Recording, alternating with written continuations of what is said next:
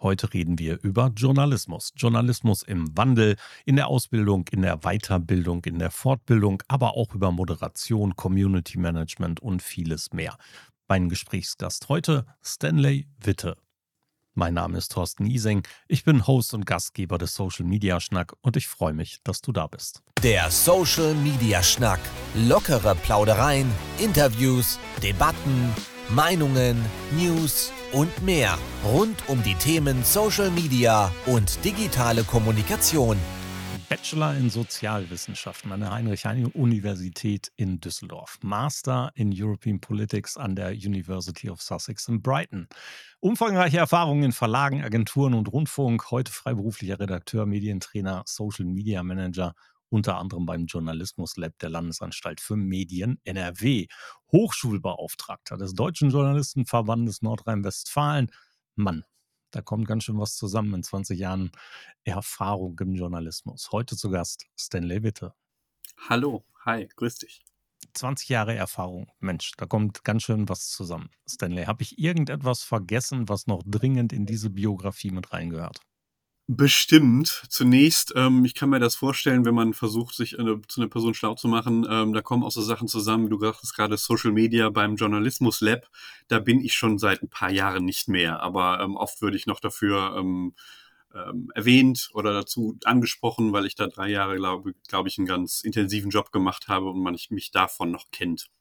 Mittlerweile bin ich komplett selbstständig. Ähm, du sagtest gerade Redakteur, na klar, von Haus aus bin ich Journalist mittlerweile aber hauptsächlich in der journalistischen Aus- und Fortbildung tätig. Das heißt, ich mache Workshops für Volontäre, für die Azubis des Journalismus, um beim Berufseinstieg zu helfen und Weiterbildung für all diejenigen, die irgendwie das Internet und die digitalen Möglichkeiten ähm, erforschen wollen, um mal so die grobe Klammer zu spannen. Und diese Workshops und Seminare, die du da gibst, sind wirklich voll durch die Bandbreite journalistischer und digital kommunikativer Themen. Ja, ist mein Kerngebiet. Ich sage mal am Rande sowas wie Bewerbungstraining für Journalisten. Das ist vielleicht noch so das wenigste mediale Thema, weil das ja auch ein allgemeines äh, ist.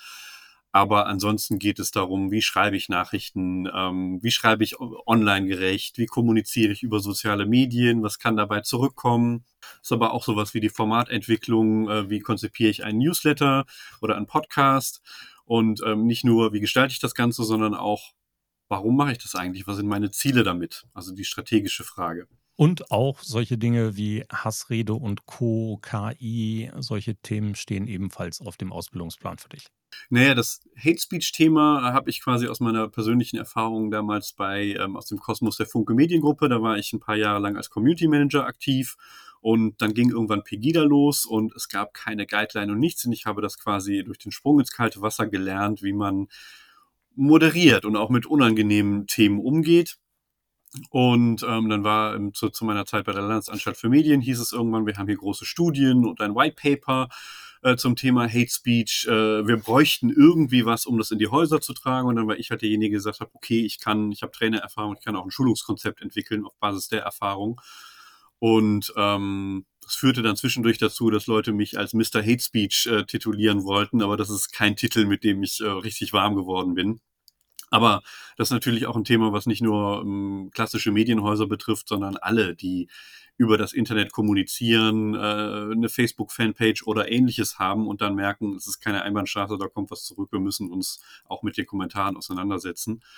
Ähm, und na klar, KI war jetzt das Thema der äh, letzten äh, Monate dass plötzlich alle gemerkt haben, da kommt etwas Neues und das geht wahrscheinlich nicht mehr weg. Äh, wie geht denn das? Äh, wie geht ein Prompt und wie funktioniert das Ganze? ist natürlich auch ein Thema gewesen, ähm, womit ich mich dann befasst habe. Und es ist, glaube ich, auch immer die Herausforderung in dem Wandel, äh, da mit den Trends zu gehen und ein bisschen zu gucken, quasi die Vorarbeit zu leisten. Was kann man tun? Was wären Möglichkeiten und ähm, wie üben wir das? Immer wieder interessiert mich natürlich auch, wie kommen Menschen zu dem, was sie heute umtreibt. Ähm, die Profession Journalismus in all den Facetten, die wie, wie du sie gerade beschrieben hast, ist ein ziemlich umfangreiches Ding. Wie kommt man denn als Sozialwissenschaftler dann tatsächlich auf diese Seite des Journalismus? Oh, da kann ich eine persönliche Anekdote zu erzählen. In dieser Zeit, kurz vor dem Abi, Berufsorientierung, ähm, habe ich erstmal diesen Test beim, ähm, beim Arbeitsamt gemacht und demnach hätte ich äh, Optiker werden oh, sollen. Ich koch.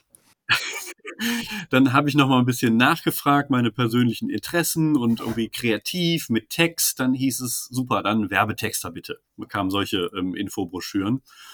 Und während des Zivildienstes ähm, habe ich einen, Urlaub gemacht und hatte dann einen starken Unfall, bin auf den Kopf gefallen und nach dem Unfall hatte ich lange Zeit zu überlegen ähm, und bin dann auf die Idee gekommen, ja, eigentlich interessierst du dich auch für Ge Gesellschaft und den Wandel ähm, und dass dann ja eher Journalismus das Richtige für mich wäre. Sprich, ich bin, musste auf den Kopf fallen, um auf die Idee zu kommen, mit dem Journalismus zu kommen. Und ähm, das habe ich dann aber auch mit der Studienwahl quasi schon angefangen. Mein Bachelor Sozialwissenschaften, da steckte auch Medienwissenschaften und Politikwissenschaften drin. Und das war dann quasi für mich so der ein guter Einstieg, um die Bandbreite einerseits gesellschaftliche Themen ähm, aufzugreifen und andererseits mit dem, wie das Mediensystem funktioniert, wer da die Akteure sind und überhaupt, was das deutsche Mediensystem ausmacht und äh, wie man da den Einstieg findet. Und dann habe ich aus irgendeinem Grund auch meine Bachelorarbeit über freien Journalismus geschrieben, was die ähm, Ideale des Journalismus sind und welche ähm, Einschränkungen ähm, der Arbeitsmarkt dann liefert durch äh, Zwänge, die es da gibt, ähm, Zeilenhonorare und all dieses. Also habe mich quasi auch durch meine Bachelorarbeit schon darauf vorbereitet, was passieren könnte, ähm, wenn ich freiberuflich bin und wie ich mich dem dann entgegenstelle.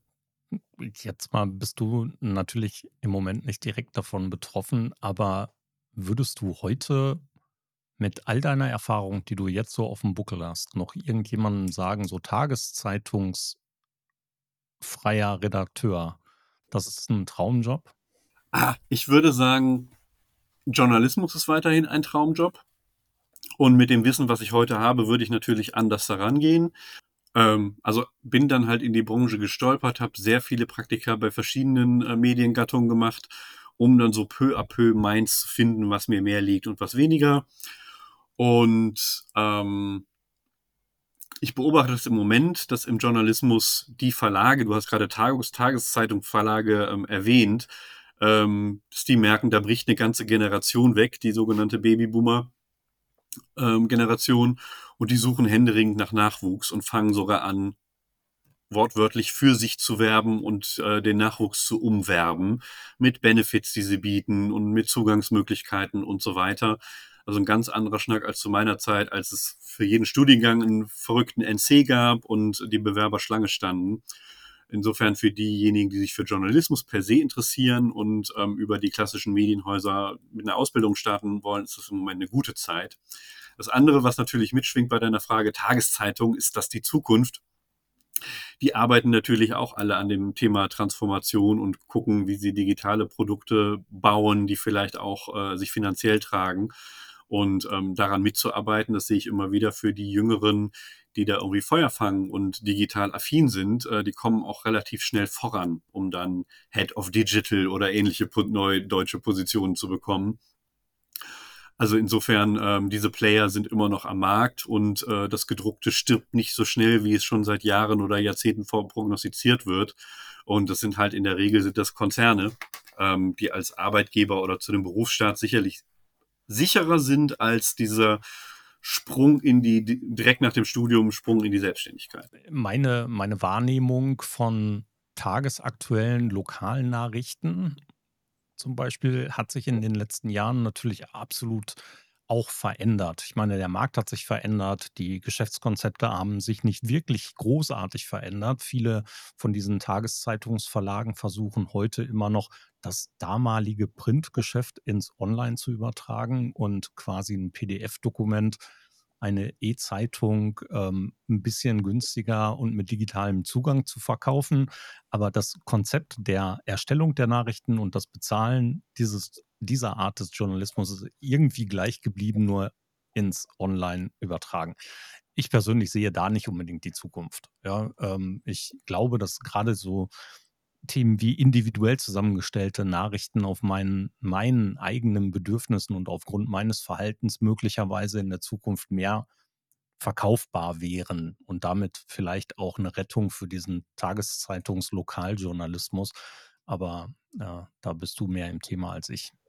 Nee, das eine, was du gerade sagtest, Stichwort E-Paper, das, das fühlt sich so altbacken an. Jetzt machen wir aus der InDesign-Datei keine Zeitung mehr, sondern stellen das halt irgendwo hin oder verschicken das. Ähm, aber die werden dann doch noch besser konsumiert, als äh, wir Digital Natives uns das vorstellen. Also, dass das Publikum langsam lernt, okay, ich kann meine Zeitung auch digital haben, dann habe ich halt ein großes Tablet und Blätter in meinem Tablet uh, herum.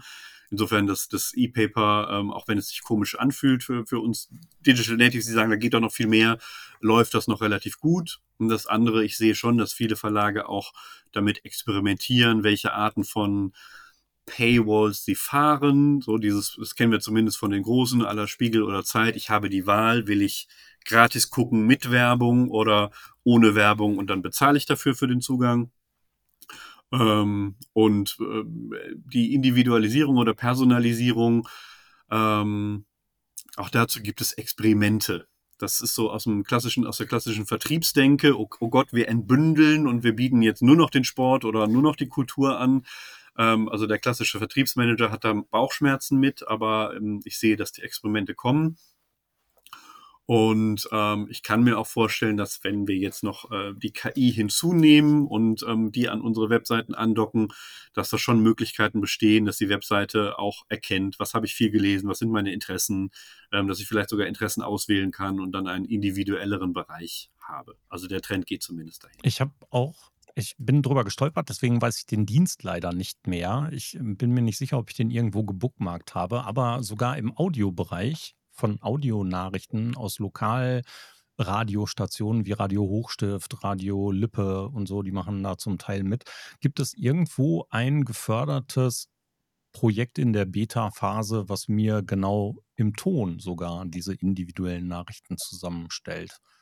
Ist gefördert von der Landesanstalt für Medien, ähm, deswegen weiß ich das noch. Das nennt sich VOCA. Stimmt. Und ähm, interessanterweise werben die auch äh, beim WDR zum Beispiel und erzählen halt, okay, das ist eine Initiative von privaten Medienunternehmen. Ähm, und der WDR lässt das zu, dass quasi die Konkurrenz bei ihnen wirbt. Aber ja, das ist die Idee, dass das innerhalb einer App äh, individualisierbar ist. Ähm, und übrigens, sowas gab es auch vorher schon mal. Mein Kollege Johannes Meyer hat damals das für Hochschulradios gemacht, dass es eine App für alle Hochschulradios gab vielleicht nicht so te äh, technologisch äh, fortgeschritten wie Wokka, aber trotzdem diese Idee, lass uns mal versuchen, etwas zu bündeln und neu aufzustellen. Also auch da ist Bewegung drin. Super gut. Ähm, was war dein Lieblingsressort, als du eingestiegen bist? Oh, ich glaube, ich glaub, habe schon gerne im Lokal gearbeitet, weil das halt das breite Spektrum ist. Man muss irgendwie Generalist sein, man wird jeden Tag auf ein anderes Thema äh, geschickt und sich da immer wieder hineinzudenken und gleichzeitig aber das Schöne im Lokalen halt, dass man vor Ort unterwegs ist und äh, den Menschen ins Gesicht gucken kann und viel mehr ähm, vom Geschehen mitnehmen kann, als dass man das, als man das zum Beispiel als Fachautor machen kann, wenn ich halt viele Te Telefoninterviews führe. Jetzt bist du seit über 20 Jahren in diesem Thema drin. Ähm, wenn du mal in ein paar Sätzen für dich selber umschreibst, für dich persönlich, nicht im Allgemeinen mit dem großen Blick auf die Welt, sondern für dich persönlich, wie hat sich Journalismus in dieser Zeit für dich verändert? Ich würde sagen, die, die Grundfunktion oder die, die Grundarbeitsweise von Journalistinnen, wenn es darum geht, also wenn wir auf den originären Journalismus kommen, ähm, dass, dass es darum geht, Dinge zu recherchieren, sich mit gesellschaftlichem Geschehnis auseinanderzusetzen, im Thema zu sein und dann auch ähm, Standpunkte gegeneinander zu stellen, abzuwägen, zu verifizieren.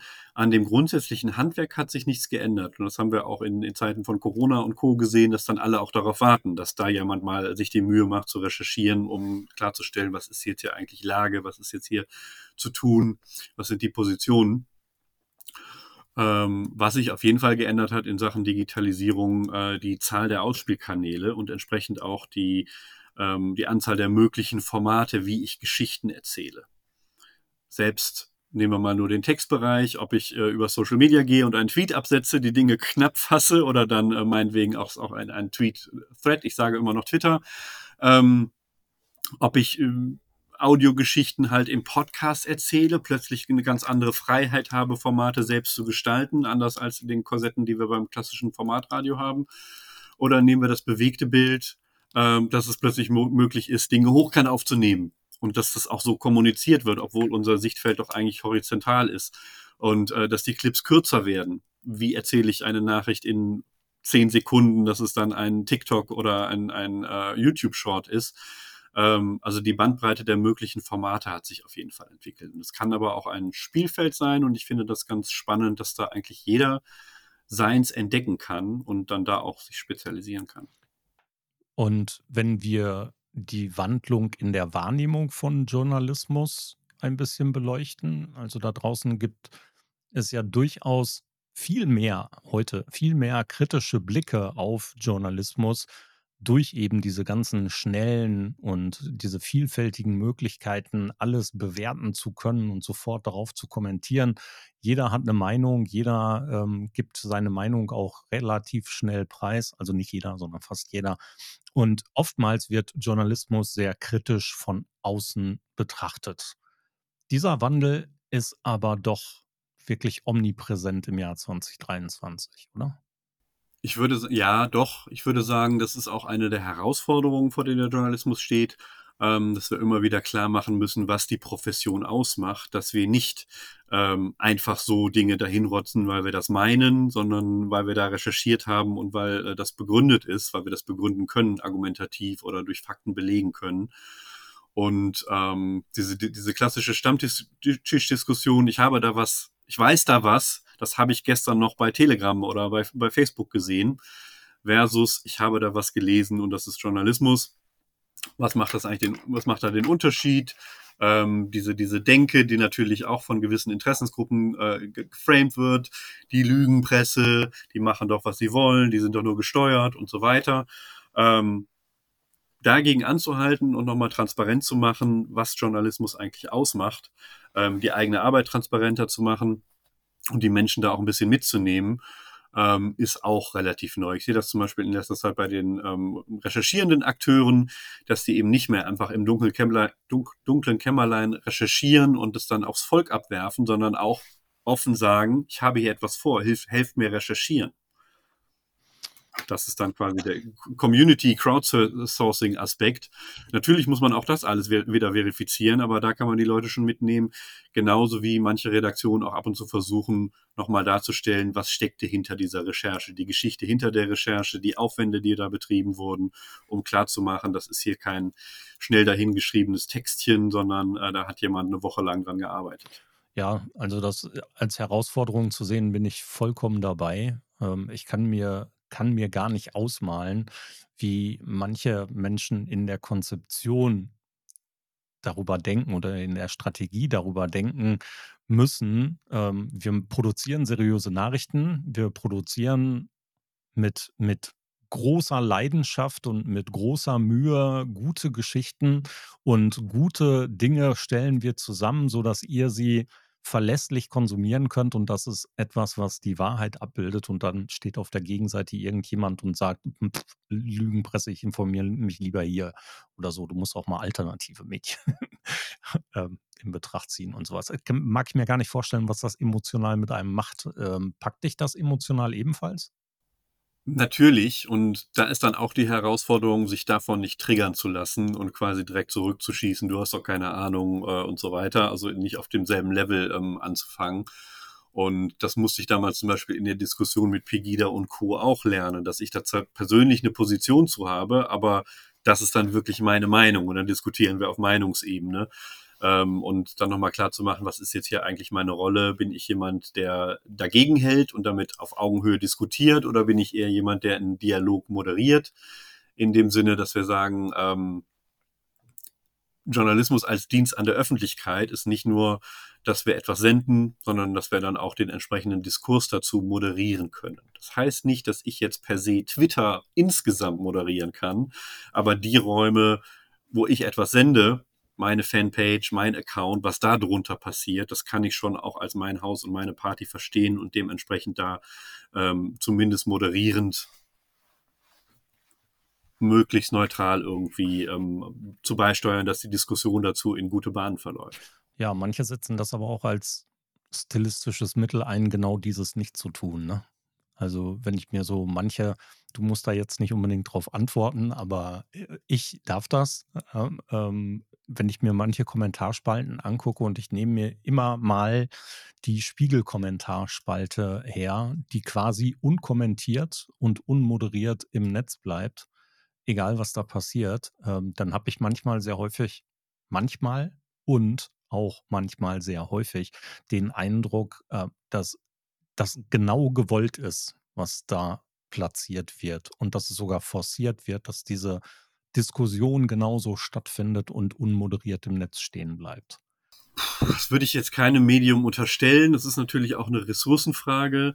Ähm, das haben wir im Rahmen der Hate Speech-Studie ähm, auch, erfasst, dass ähm, der Rekord bei Spiegel Online unter einem Facebook-Beitrag, unter einem Facebook-Posting in 24 Stunden 28.000 Kommentare waren. Und die Frage ist, wie viele Menschen man dann darauf ansetzen will, um da im Sekundentakt irgendwie Dinge zu moderieren oder darauf zu reagieren.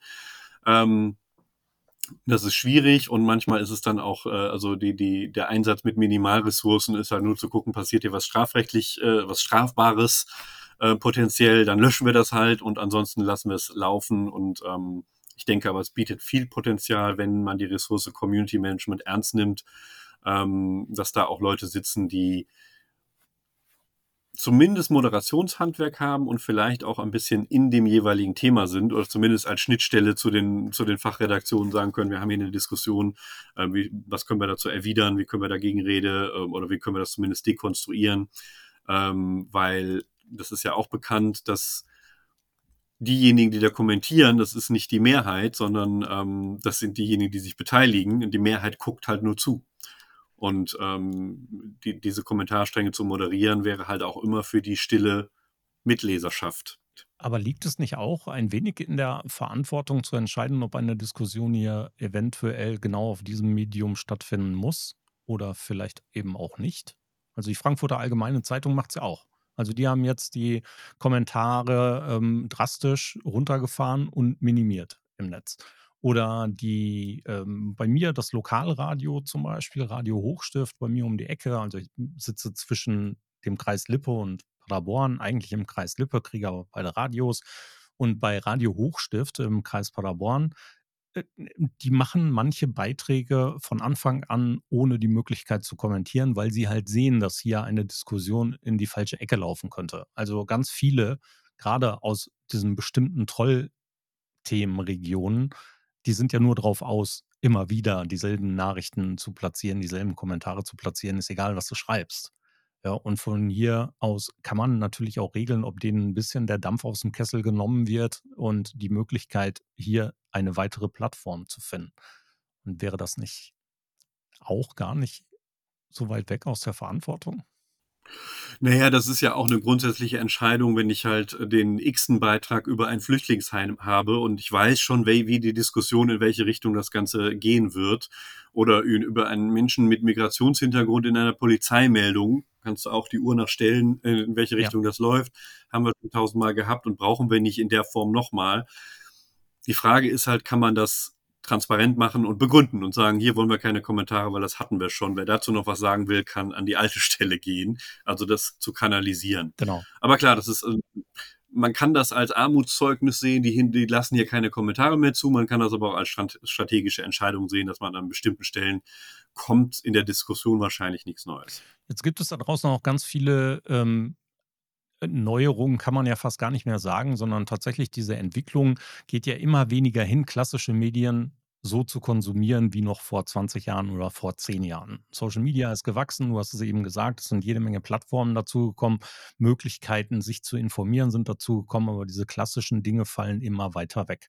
Tageszeitungen und Co. haben eine geringere Auflage als früher, sie erreichen jüngere Zielgruppen immer seltener.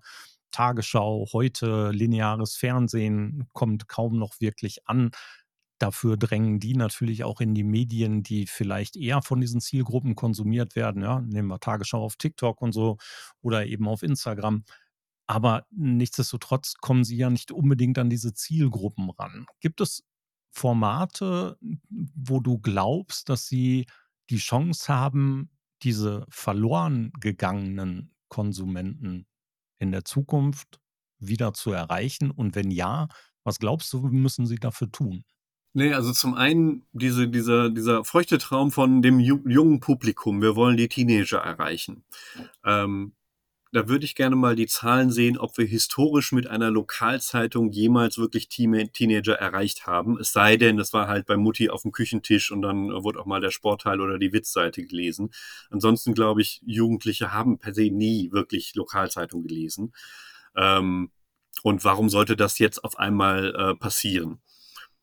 Das hängt dann auch von den, von den Themen natürlich ab und von, von den Formaten, wie du es gesagt hast. Und das andere, ja, wenn die jungen Menschen auf solchen Plattformen sind, Beispiel TikTok, das ist ja der Grund, weswegen die Tagesschau gemä gemäß ihrem Auftrag, äh, Menschen zu erreichen, sich überlegt hat, wie müssen wir auf TikTok präsent sein, um die Menschen da zu erreichen, wo sie halt sind.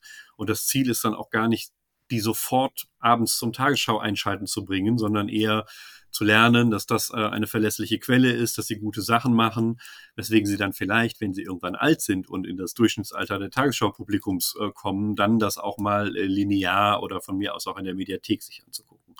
Also diese das vielleicht auch noch zum, zum strategischen, das war am Anfang so ein, ein Irrglaube, nur weil Facebook uns Links äh, äh, ermöglicht hat und damit auch Traffic auf unsere Webseiten zu leiten, ist das ja heute nicht mehr strategisch grundsätzlich ähm, das Ziel, dass egal welche Plattform ich nutze, die gefälligst alle darauf klicken, damit sie dann hinterher auf meine Website äh, kommen und da Abos abschließen oder so, sondern eher auch ähm, um die Marke präsent zu halten und den Namen, dass man den Namen mit einer gewissen Qualität in Verbindung bringt ähm, auf diesen Plattformen dann präsent zu sein per se.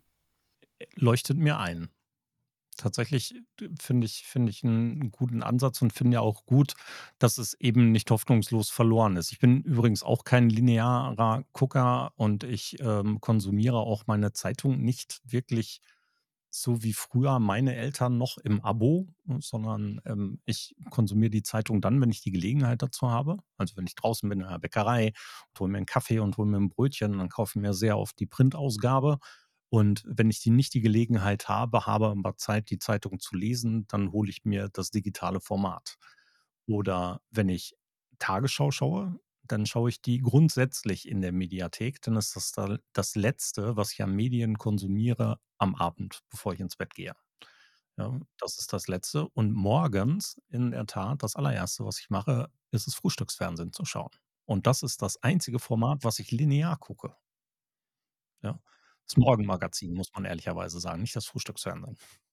Ja, aber es ist interessant, dass, dass du das sagst, dass dein persönliches Nutz Mediennutzungsverhalten und ähm, auch da haben wir gelernt, dass früher gab es so die große Marktforschung mit Einschaltquoten.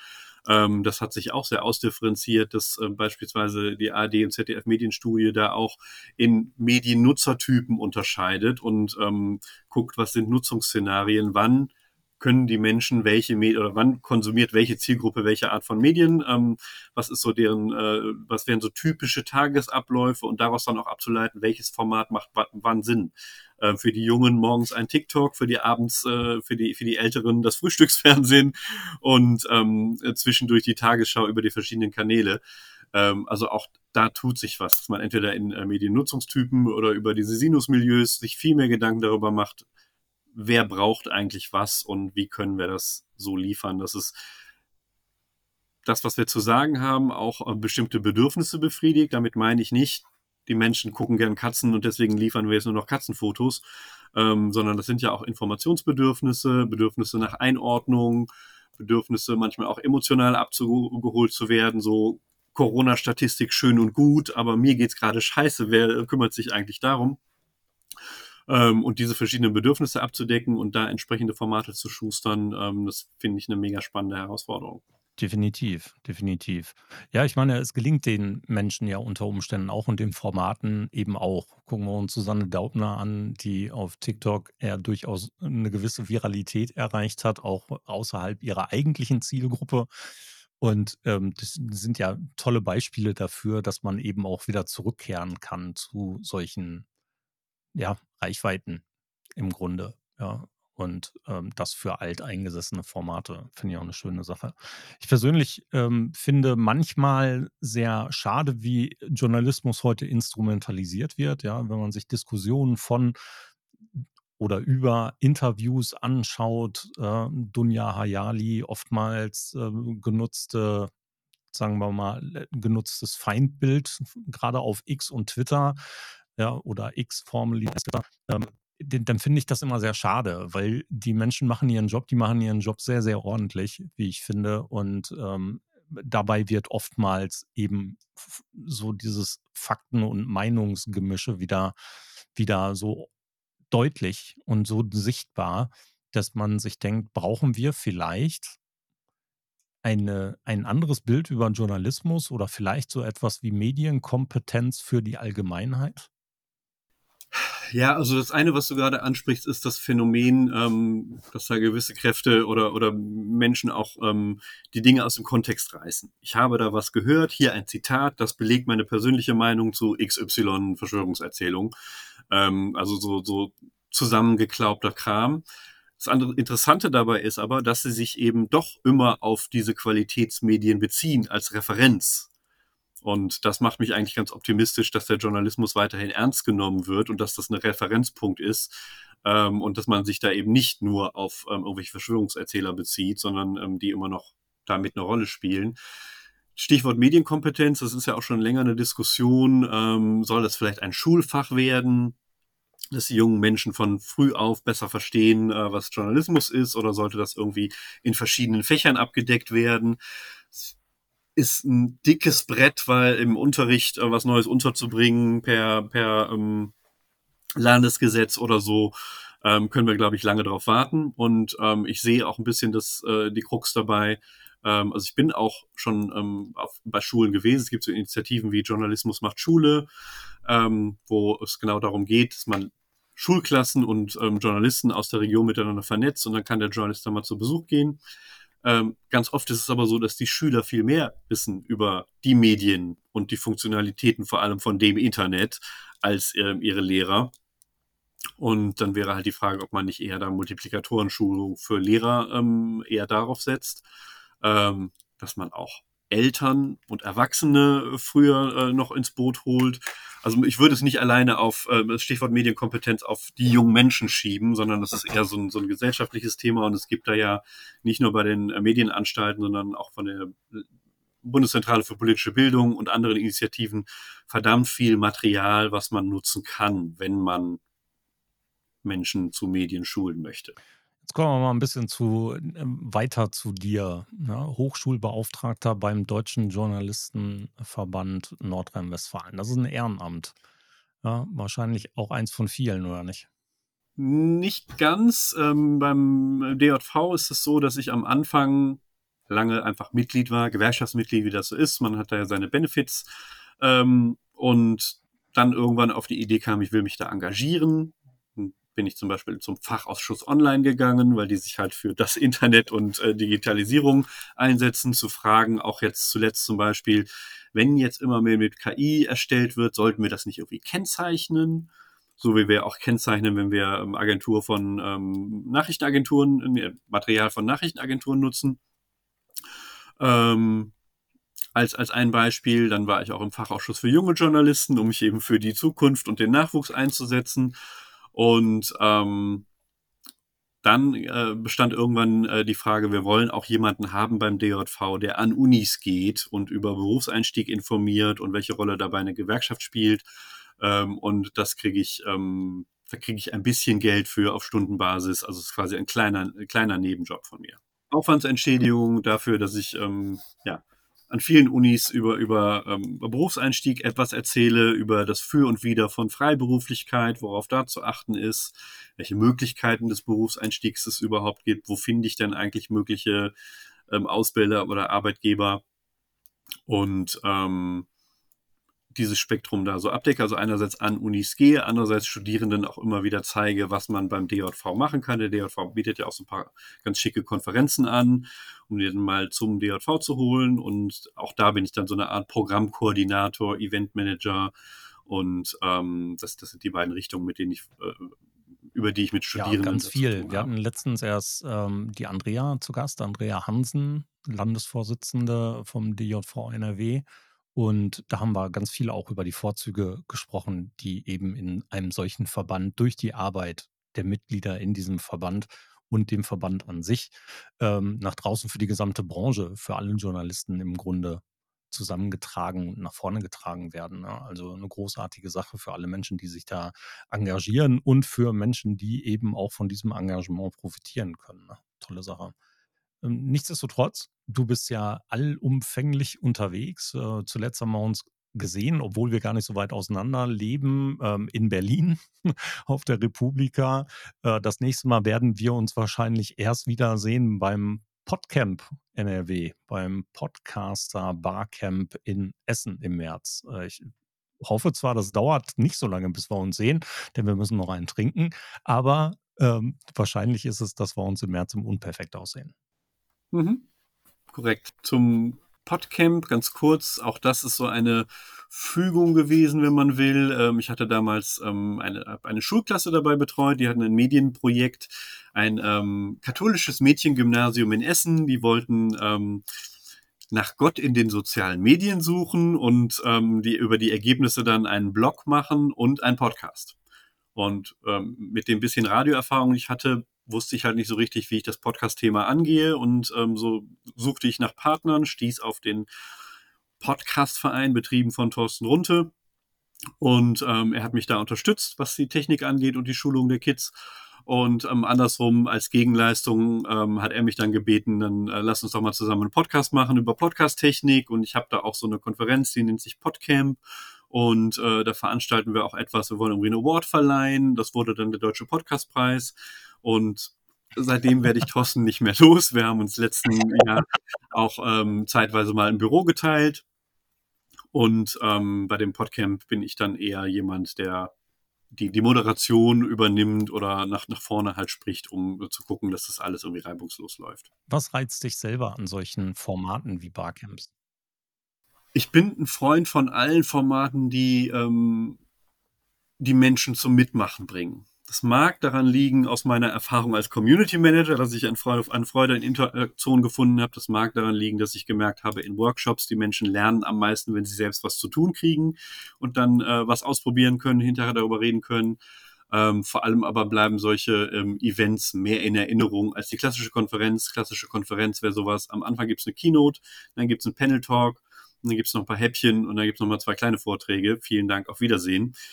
Vielleicht bin ich zwischendurch eingenickt, vielleicht habe ich irgendwie nur einen Speaker so richtig wahrgenommen, aber ich habe selbst gar nichts gemacht. Und das Schöne beim Barcamp als Beispiel, ähm, als offenes Format, ist halt, da kommen Menschen mit einem gemeinsamen Interesse zusammen und man einigt sich vor Ort, was ist eigentlich unser Programm. Worauf haben wir am meisten Bock? Woran besteht das größte Interesse?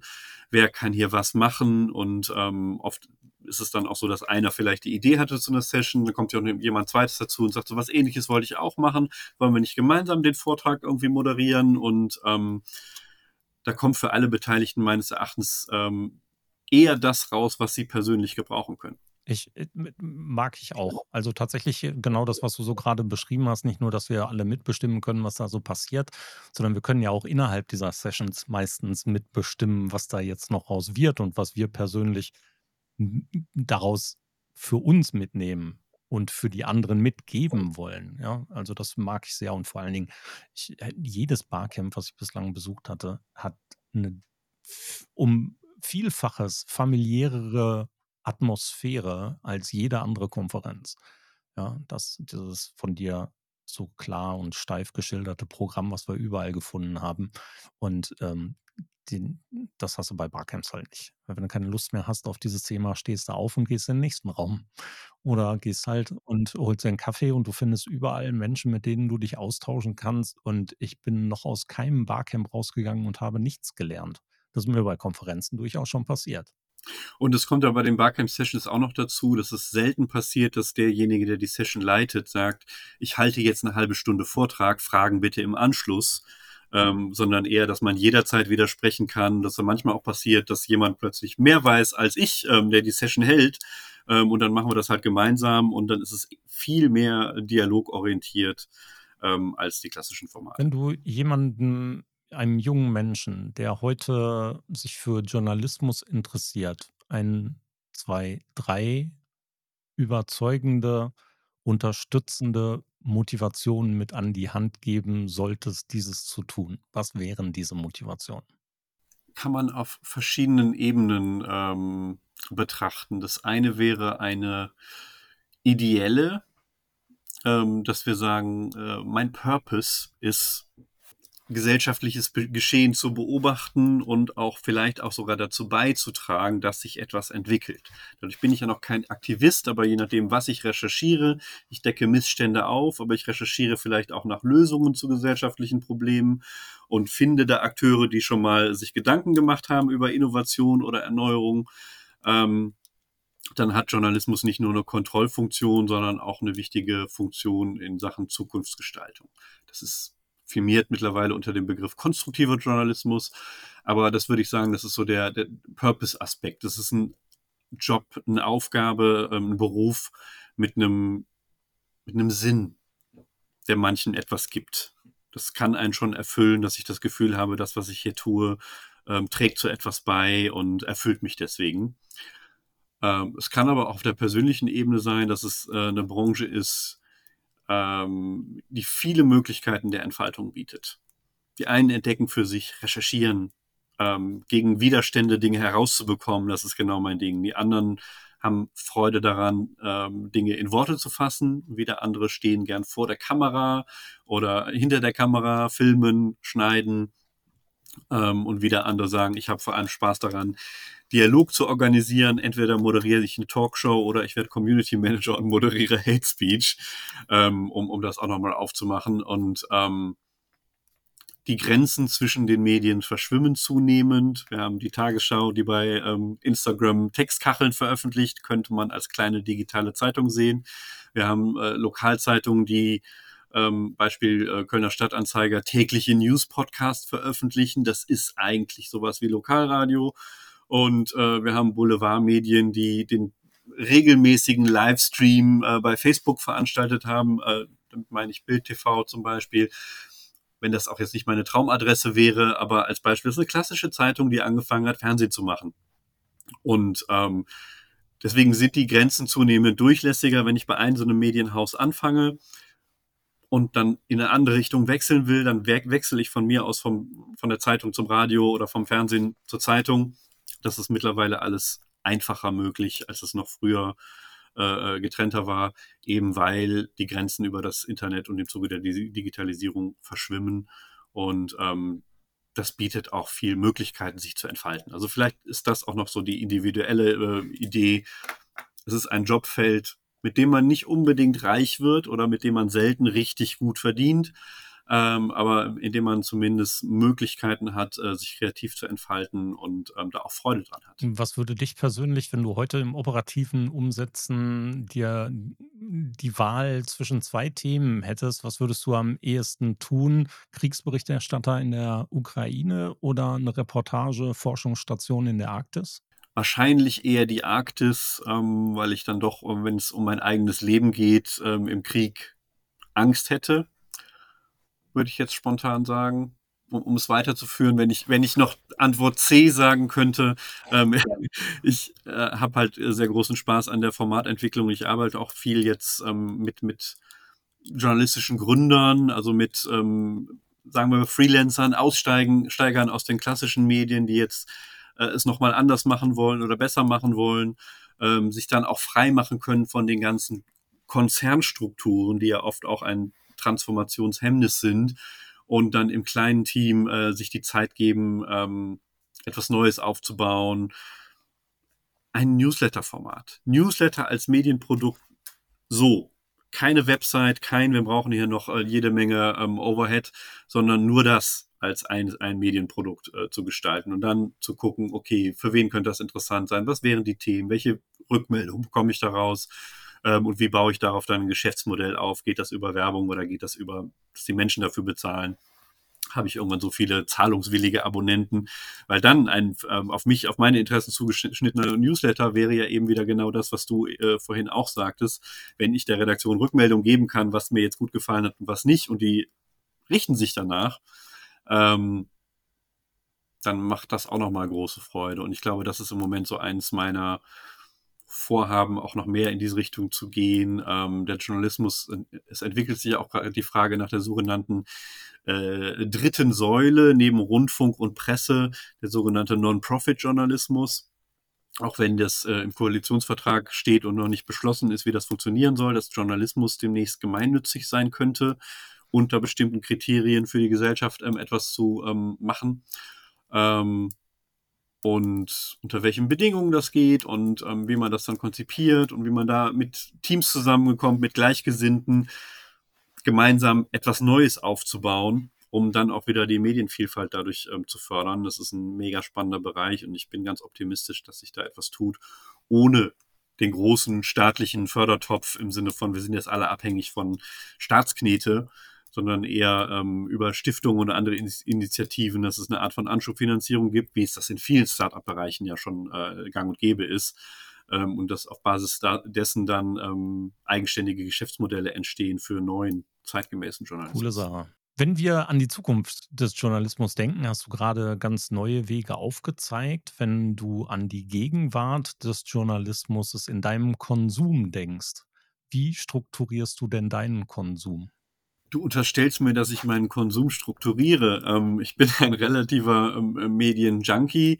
Ähm, ich, ich versuche gerade mal durch mein alltäglichen Mediennutzungsverhalten zu gehen. Ich starte meinen Tag mit Radio.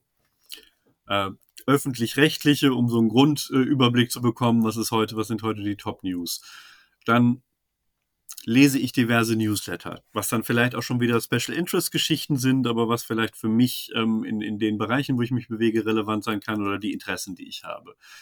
Ähm, dann habe ich das eine oder andere Printprodukt äh, abonniert. Das sind dann keine tagesaktuellen Medien, sondern sowas wie eine Wochenzeitung, sowas wie ein Monatsmagazin da konsumiere ich Print.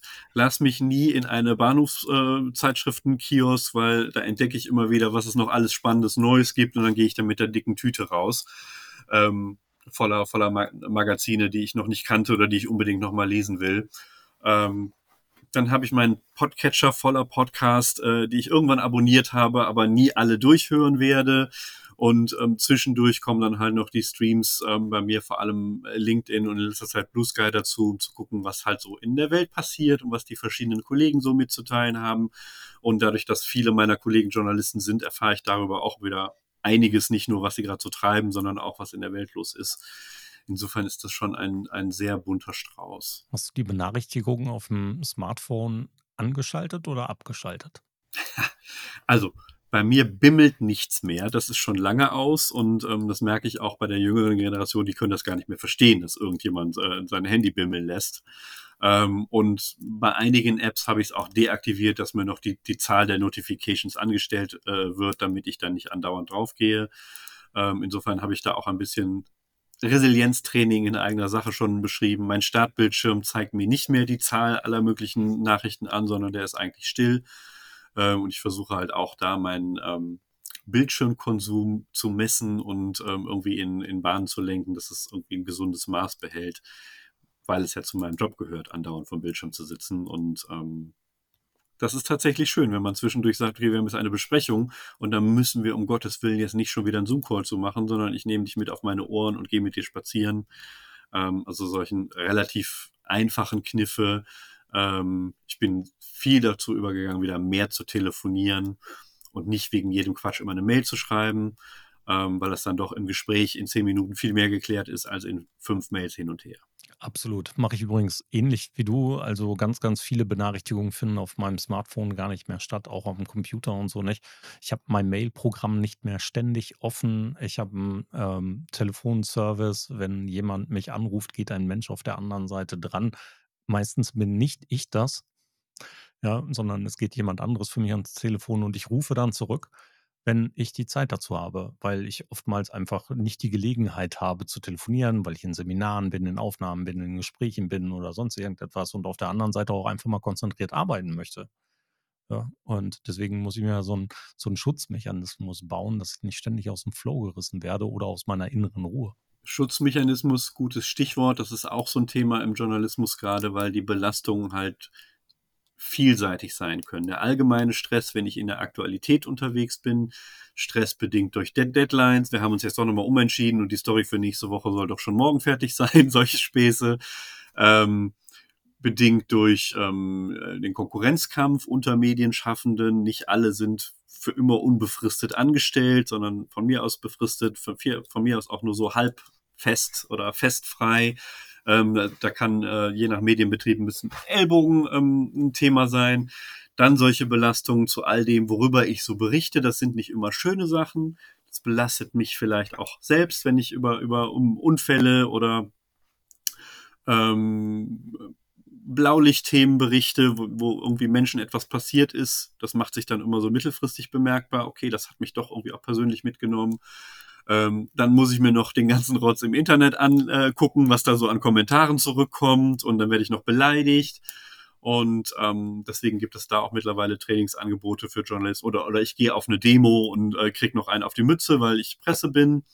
Ähm, also das sind dann quasi schon Bedrohungsszenarien und ähm, um all dem ein bisschen Einhalt gebieten, gibt es mittlerweile ähm, auch über den DJV ähm, Hilfsangebote oder zumindest Vermittlungsangebote, ähm, Resilienztrainings, ähm, aber auch psychologische Beratung. Es gibt eine Helpline von dem sogenannten Netzwerk Recherche, wo Journalisten das Gefühl haben, haben psychisch geht mir das alles ein bisschen zu wild umher. Ich brauche jetzt mal einen Rat, äh, wo man anrufen kann, was ich auch im Sinne der Fürsorge ganz wichtig finde. Es wäre schön, wenn Arbeitgeber das immer schon erkannt hätten im, im Rahmen ihrer Fürsorgepflicht, aber vielleicht muss ich manchmal auch Selbstfürsorge betreiben. Und zumindest was das Digitale angeht, was mich da noch alles anbimmelt, da mal zu reflektieren, was davon brauche ich jetzt wirklich und äh, bestimmte Dinge auch mal auszuschalten oder dann nur sehr bewusst zu konsumieren. Die Selbstfürsorge kann ich auf jeden Fall, das liegt in meiner eigenen Hand. Tolle Sache, Stanley. Ganz, ganz herzlichen Dank für deine Zeit und für das Gespräch, diese tollen Informationen, super eloquent zusammengepackt, äh, so wie es ein Journalismus tatsächlich nach draußen bringen, bringt. Wenn meine Hörer da draußen dich kontaktieren möchten oder mehr von dir sehen, von dir lesen, vielleicht an deinen Schulungen teilnehmen möchten, wo können sie dich erreichen? Wo kriegen sie einen Überblick über die Informationen? Wir packen die Links selbstverständlich in die Show Notes. Aber vielleicht erzählst du es einmal. Manchmal wünschte ich, ich hätte selbst einen kompletten Überblick über all das, was ich so getan habe oder äh, gerade demnächst äh, im Kalender steht. Aber Spaß beiseite. Ähm, meinen Namen zu googeln hilft schon, um so einen Eindruck davon zu bekommen, was ich äh, in letzter Zeit getan habe oder was so ansteht mein, in meinen Seminaren. Die sind ja nicht alle öffentlich ähm, ausgeschrieben unbedingt. Ähm, und zum anderen ähm, erreicht man mich äh, über LinkedIn ganz gut. Da, ähm, das ist die Plattform meiner Wahl für, für geschäftliche oder berufliche Kontakte. Und da gebe ich auch hier und da preis, was ich zuletzt gerade so getrieben habe. Perfekt, großartig. Ansonsten kann man dich sicherlich auch mal auf der einen oder anderen Konferenz sehen. Wir haben es ja gerade gesagt, ne, das Podcamp äh, im März 2024 in Essen. Die Republika in Berlin ist, glaube ich, auch für ein fester Bestandteil deines Kalenders, ähm, so wie ja auch mein Kalender tatsächlich einmal drumherum strukturiert wird. Also Republika steht, alles andere terminiere ich drumherum. Und dann müssen wir mal gucken, was da so ist. Stanley, ganz, ganz herzlichen Dank für deine Zeit. Es war toll, dich dabei zu haben. Ich danke dir und ähm, ich hoffe, wir sehen uns bald mal wieder. Das schaffen wir in jedem Fall für euch da draußen. Sei gesagt, bleibt gerne auch mit dabei. Abonniert gerne, wenn ihr Lust habt, jeden Donnerstag eine neue Folge im Social Media Schnack Podcast oder montags morgen 7.30 Uhr Social Media Schnack Update. Da erzähle ich dann immer was zu den News rund um Social Media und das, was ich als kommentierungswürdig erachte. Manchmal zusammen mit Gästen, manchmal alleine, aber immer so eine halbe, dreiviertel Stunde, vielleicht auch mal eine Stunde. Also, wenn ihr Lust habt, seid gern dabei. Wir hören, sehen uns. Bis bald. Schluss für heute beim Social Media Schnack. Alle Infos, Episoden und Mitmachende findet ihr unter www.social-media-schnack.de. Ihr habt Vorschläge, Themen, Anregungen? Meldet euch, schreibt, ruft an. Wir freuen uns.